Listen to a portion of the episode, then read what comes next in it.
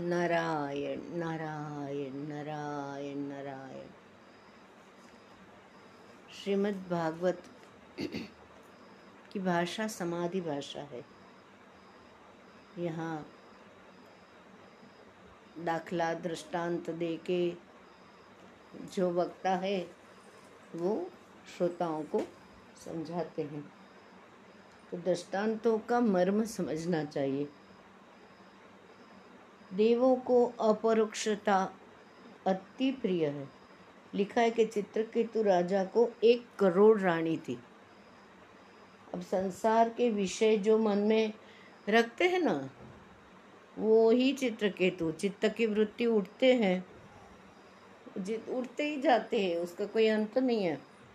संसार के सभी चित्र पिक्चर्स मेमोरी में आते हैं, मन में बैठ गए हैं। वही तो चित्रकेतु हो। है। मन संसार में तन में बनता है तो उसकी मनोवृत्ति करोड़ जितनी हो जाती है, एक दूसरी, तीसरी, चौथी उठती रहती है। योग कहाँ से होगा? योग चित्त वृत्ति निरोध, चित्त की वृत्ति का निरोध करे। निरोध नहीं, ये तो चलते रहता है, चलते रहता है, चलते रहता है। तो वो एक करोड़ रानी के साथ रमन करते। चित्र को तो एक रानी की, बच्चा नहीं हुआ, दूसरी की, बच्चा नहीं हुआ, तीसरी की। चालू ही रहता है। तो ऐसे लिखा है कि एक करोड़ रानी के साथ रमन करते हैं। संसार के चित्र चित्र माने पिक्चर जिस मन में रखते उसकी मनोवृत्ति कितनी जगह दौड़ दौड़ करती है। भागवत में कितनी बार ऐसे प्रसंग आते हैं कि वक्ता भी सोचता है, श्रोता भी सोचते रह जाता है कि उसका लक्ष्यार्थ क्या है। जो कहानी कही गई, दृष्टांत कहा गया, उदाहरण दिया गया, वो क्या उसका मीनिंग होता है, अर्थ क्या होता है? कभी कभी व्यास जी अतिशयोक्ति भी करते हैं। एक करोड़ जितनी थोड़ी ना चित्तवृत्ति उठती है। ऐसे लिखा है हिरण्य हिरण्याक्ष और हिरण्यकशिपु ऐसे लिखे कि रोज हमेशा चार चार हाथ बढ़ते ही जाते थे, बढ़ते ही जाते थे।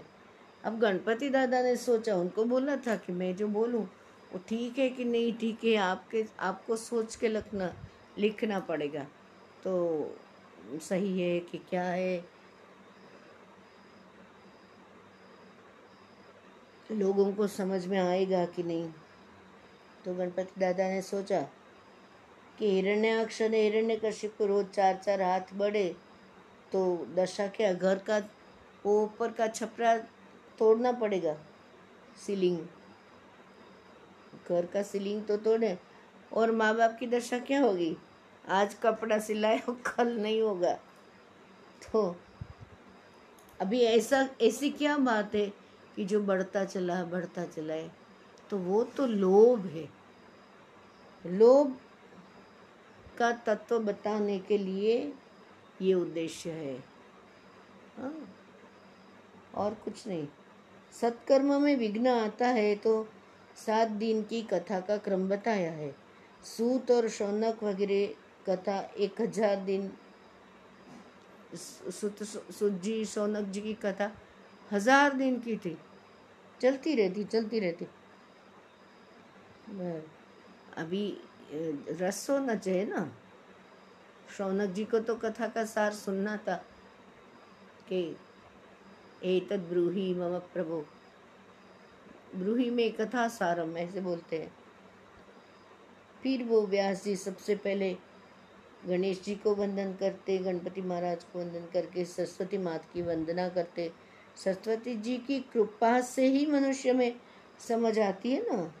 सदगुरु को वंदन करते और फिर भागवत के प्रधान देव श्री कृष्ण को वंदन करते हैं।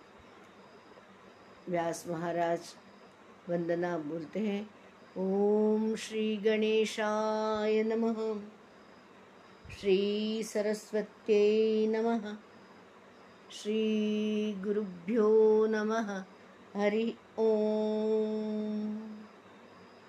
उसके बाद भगवान श्री कृष्ण को वंदन करते हैं।